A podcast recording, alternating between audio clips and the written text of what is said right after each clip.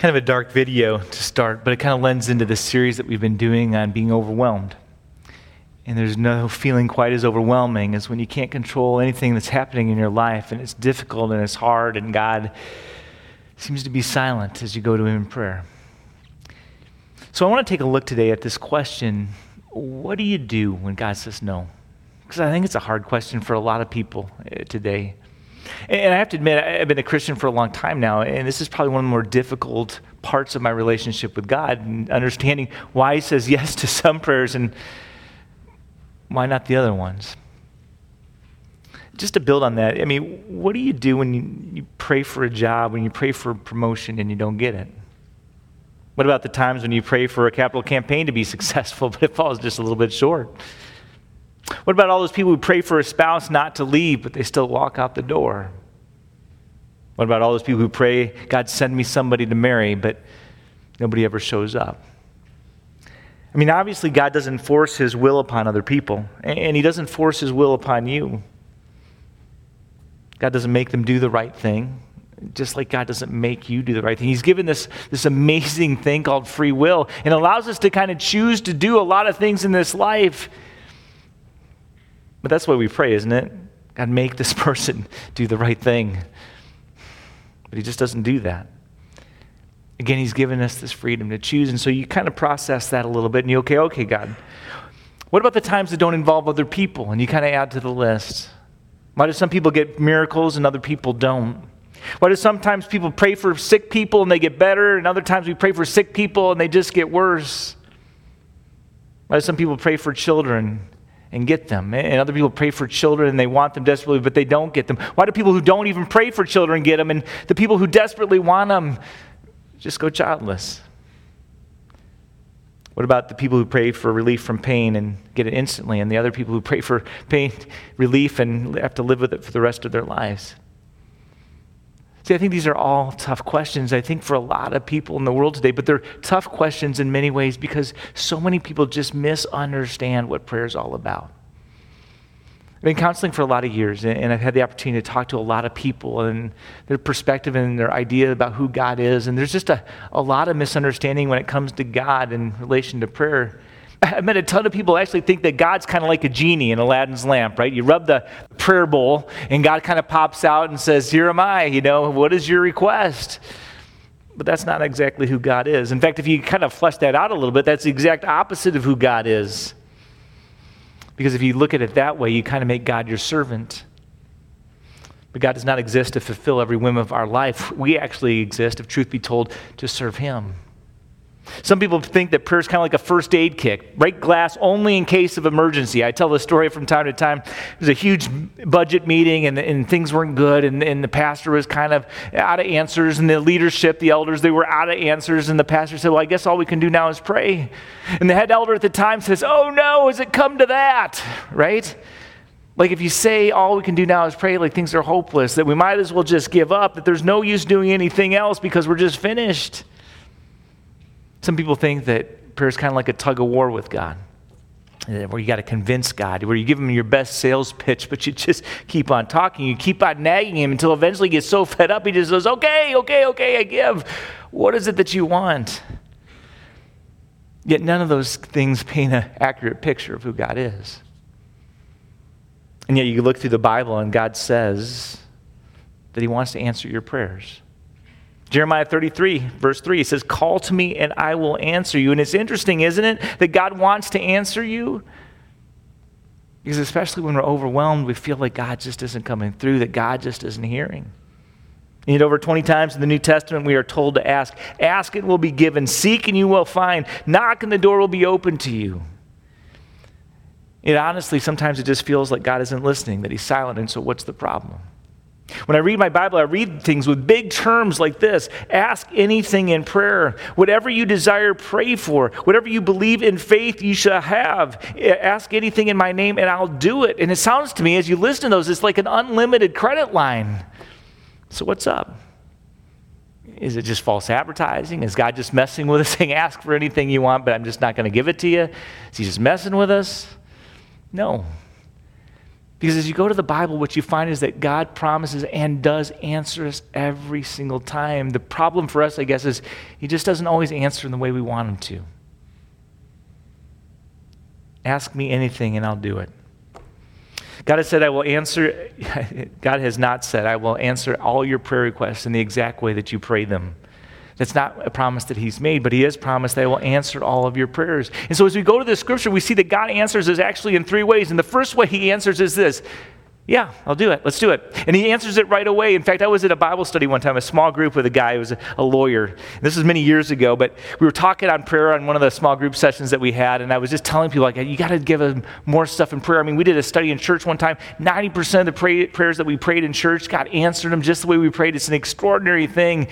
And this is a lawyer, and he's kind of cynical, and he's a little slow to kind of wrap his head around stuff like this. And so, unbeknownst to me, he decides to keep a prayer journal for the next year. And just to show you how detailed the guy was, he wrote down every prayer he prayed, the date he prayed it, and then if it was answered, he put that date down as well. He kept this record for a whole year. Anyway, the small group continues, and we're talking about a whole bunch of different things. About a year later, maybe a little over a year, we were talking about prayer again. I was kind of saying the same thing as I did before. And he said, Pastor, I've been waiting for this. I said, what are you talking about? Well, you kind of threw this out about a year ago, and, I thought, nobody answers 90% clip. I said, even my prayers in my life, I couldn't believe that God could answer in that way. So he said, I put you to the test, and I started doing a prayer journal.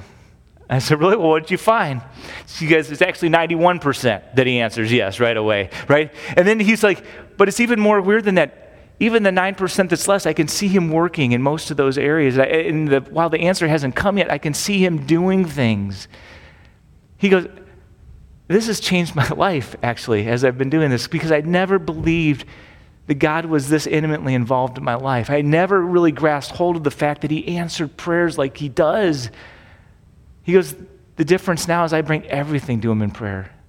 Because he's a God who I know hears me because he answers again and again and again. I love it when God says yes. Sometimes God says, though, not yet. That's not as fun for us, actually.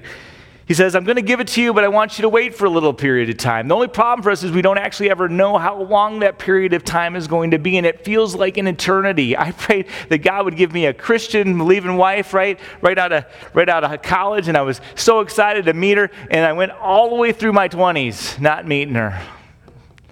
It took an eternity. I was at a small church in Texas where there was 3 singles in the whole church. 2 of them were guys. One of them had a boyfriend. So I was out of luck. And yet I kept praying that prayer. God, you got to come through eventually. And eventually, God set me up on a blind date with my wife. Praise be to God for that, right? But it felt like an eternity waiting for her. But a delay is not God's denial. And no and not yet are very different things. And so sometimes in life, God says, absolutely, I want to give this to you. You're my kid. I love you so much. I want to bless you. But it just needs to wait for a while. In this case, she wasn't ready for you yet. In fact, I'm surprised that anybody was ready for this, right? But the reality is she wasn't ready. And yet when the time came, he introduced us. But then there's those times, it's not a lot of times, but there's those times where God just says, no, I'm not going to give you this request. And I think by far this is one of the most difficult ones for us to possibly endure as we walk in our relationship with God. And yet the Bible is also full of examples of God saying no. Moses prayed, God, I want to go into the promised land. And he begged God again and again and again and again. He asked so much that God says, stop asking. Okay, I already told you. The answer is no. You can't go in. Abraham prayed that his son Ishmael would receive blessing of the nations. And God said, no. I know you love him, but it's for Isaac. David had an affair with Bathsheba, if you remember, and they had a child, and that child was born a boy. And because of that sin, God allowed the child to get sick, and he was going to take him home. David was beside himself and prayed and didn't eat and just prayed over and over, God, I'll do anything. Please just save this child's life. It's not the kid's fault. It's my fault. Please just save this child's life. God said no. Even Jesus on the night that he was betrayed, remember that? He asked God to take the cup from his hand. Unless you think that was a simple prayer, it talked about him sweating so much, it was like drops of blood falling. He was intense. He was fervent. He was asking God if there's any other way than for what I have to go through. The guys aren't ready anyway, Lord. I mean, if there's any other way, please take this cup. God said no. So you start listening, and if God says no to Moses and Abraham and David and even Jesus, then sometimes he's just going to say no to us too. But the thing that confuses us, that if God is a loving God, and we know that he is, and if he's an all-powerful God, and we know that he is, then why does he sometimes deny our seemingly innocent or good prayers? I mean, it's not like we're asking to win a bajillion dollars so we can go to Vegas and blow it all. I mean, if you're praying that probably shouldn't be your prayer, right? But some of the prayers we have are just good. I mean, they could fall right within his will. So sometimes God says no to those as well. And the question that we're always left with is why?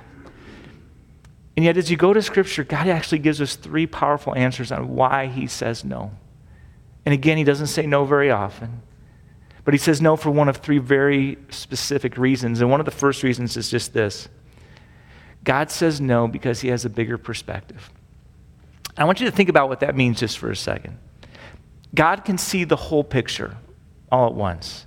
He can see to the future. He can see from a wider viewpoint than we can. He can see everything. In Hebrews chapter 4, verse 13, he says this. He knows about everyone, everywhere. Everything about us is bare and wide open to the all-seeing eyes of our loving God. Nothing can be hidden from him. Did you hear what that's saying? If you meditate on it, what you realize is he sees everything. He knows what's hurting us. He knows what we're scared of. He knows what we're afraid of. He knows the things that are obstacles or challenges that lay before us. He knows the things that we've been struggling with. He knows our worries. He knows the things that we cannot control.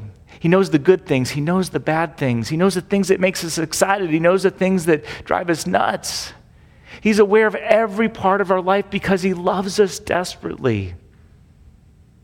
All that to say is for us, life sometimes can be unpredictable. We can't predict the future. And we have no idea sometimes of how our choices will affect us moving forward, the consequences that we'll face. As a result, we have a lot of problems, right? But if you were like God and knew everything, wouldn't your life be a lot simpler? I mean, think about what that would mean. You would never run out of gas, ever. Because you would see it. You go, I better fill up, right? Your car would never break down on the road, ever, because you'd get it fixed before you had to drive it. You get A's at every single test because you'd know what the questions were in advance.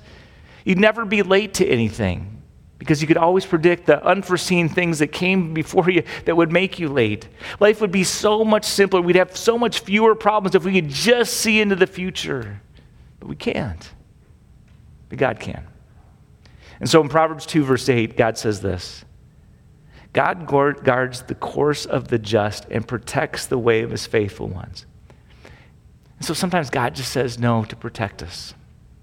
To protect us from unforeseen problems, things that we could never anticipate.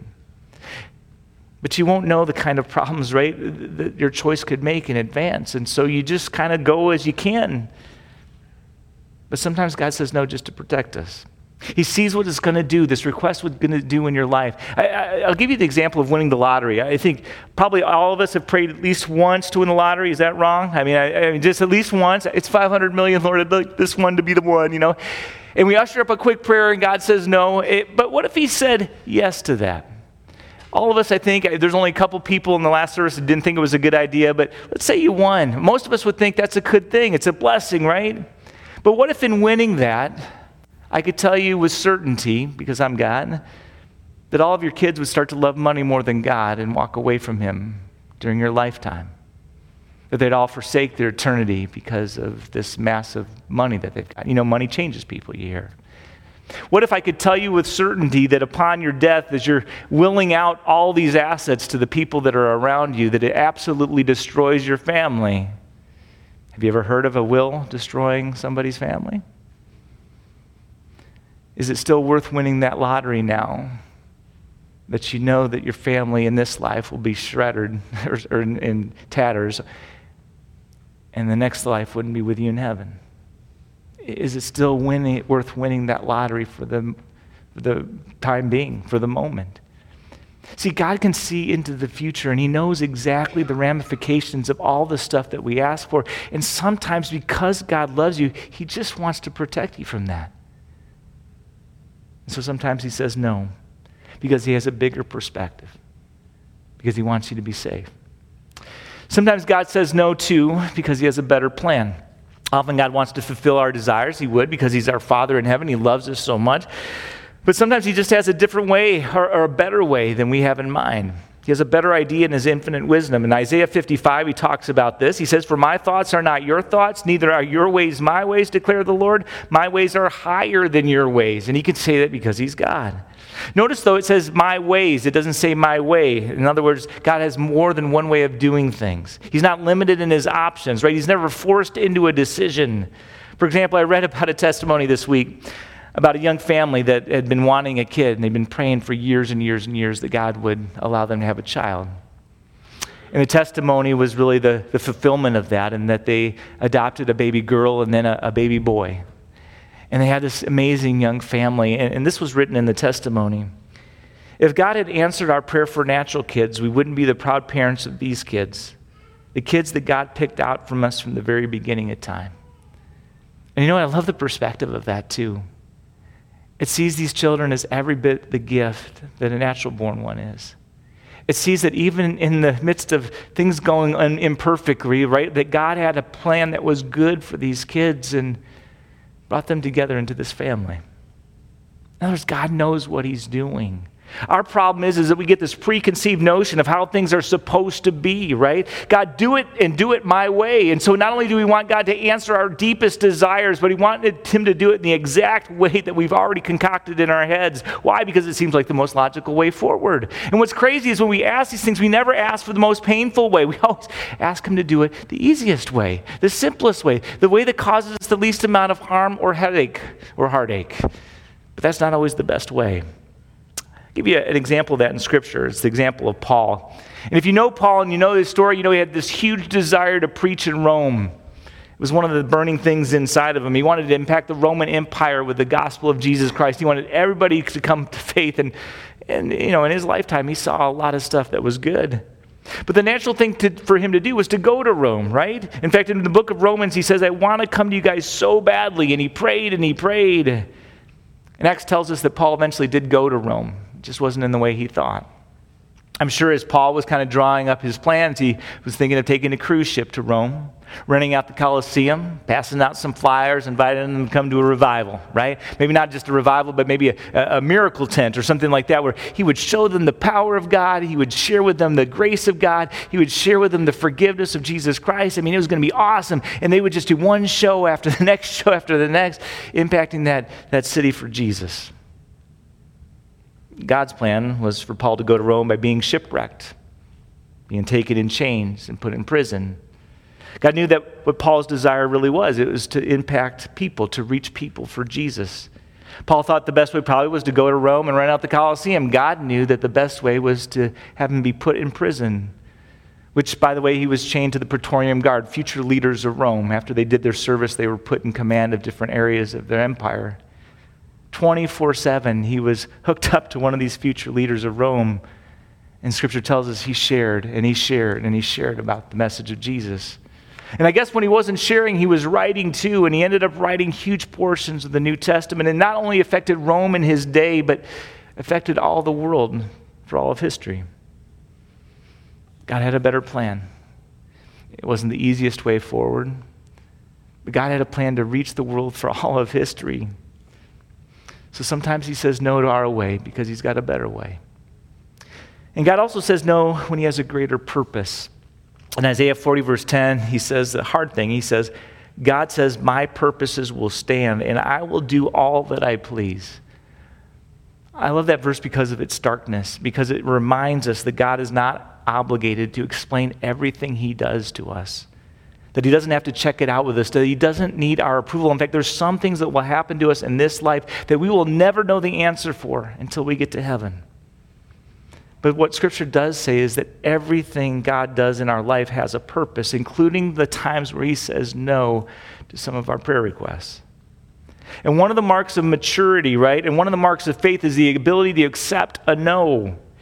Immature people can't accept no, right? They don't know what to do with it. Ask little kids, right? They hate it when you say no to them. My 16-year-old daughter hates it when I say no to her, right? And yet as we grow, we learn to accept no as a legitimate response. I'll ask you, do you give your kids everything that they want? No. Why? Because you love them. Even Jesus had to learn what it meant to submit to God's will. Again, I'll take you back to the garden. Right before the cross, Jesus is praying, Father, I don't want to go to the cross. If it's possible, let this cup pass from me. Let me not have to go through the suffering that I'm about to go through. Father, if there's any other way. But the Father said, no, I'm not going to spare you from the cross. Because he knew that was the only way for us to be saved. God let Jesus Christ go to the cross for a greater purpose, our salvation. Bottom line, though, is that everything that God does, he does because he loves us. In Romans 8, verse 28, it tells us that. It says, and we know that in all things God works together for the good of those who love God.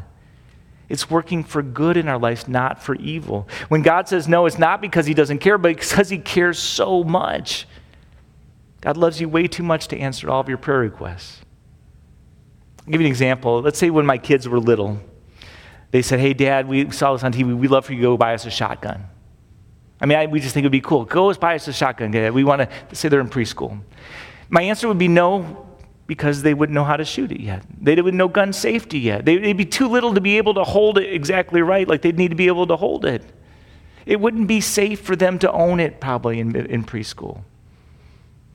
Similarly, sometimes when we come to God and we ask for things, because God loves us, because he cares about us, because we're not ready, he says no. In the same way, God loves you so much to say yes to all of your prayer requests. He has a better plan, a bigger purpose, a bigger perspective than you could ever imagine. In 2 Corinthians 12, verse 7 through 9, it says this. Paul's talking, he's talking about a thing that's tormenting him, a burn aside, Scripture says. But he says this, 3 times I pleaded with the Lord, take it away from me. But God said, my grace is sufficient for you. My power is made perfect in weakness. You see, grace ultimately is the power to do the right thing. Whenever God says no to your request, he always gives you the power, the strength, the grace that you need to get through it. And we need that. Because some of you right now are going through a storm in life. In many ways, like the guy in the video, you keep asking God, and it seems like heaven is silent. You've been praying, God, remove the storm. Take this storm away from me. But God comes to you and says, no, I'm not going to remove it. I'm going to take you through it. But I'm going to give you my power, my strength, my presence as you go through the storm so that you can make it to the other side. I'm going to give you my grace because it's sufficient. And you're going to come out a stronger person. You see, grace is the thing that reminds us that God's still there in the midst of the storm. Grace is what reminds us that we're forgiven and that we're given these new starts. In other words, nothing that we've done, no sin that we've made can dictate our future, can tell us that or define who we are. It's what reminds us that we're loved by an amazing God who continues to walk with us and care for us even when we don't understand. But it's also what reminds us that in the midst of the storm, when God says no, he's still in all things, even in the midst of the horrible storm, is working things for the good and not for your harm. And so my encouragement to you guys today as you pray, as you struggle with the things that life throws at you, is that you keep on trusting God, the God who loves you. And I promise you, he'll get you to the other side. And all God's people said, amen. Let us pray. God, thank you for just giving us a pause to look at prayer a little bit, Lord. These are difficult conversations, and they're hard topics, Lord, as we consider this whole idea of the times where you seem silent or the times that you say no. So help us realize, Lord, like that lawyer, that you are a God who loves us, a Father in heaven who cares for us, and that you answer 90+% of our prayers all the time. Help us give us an awareness of how often you come through. Help us see the answers in tangible ways to help us rejoice in your care for us. Give us the strength and the patience and the endurance we need to wait out those not yets. Let us see in this in-between the preparation time where you're getting us ready or the other person ready or the thing ready so that when it's time, it's the perfect time. And then, Lord, in the times where it's a no, give us a perspective that we talked about today, that You say no because you love us, because you have a perspective that we don't, because you have purposes and plans that are better. And ultimately, you do it because you love us. Remind us that even in the no's that you've got us and are working for our good. Remind us that even in the no's you are there and you love us. And remind us of those things today. And pray this in Jesus' name, and all God's people said, amen.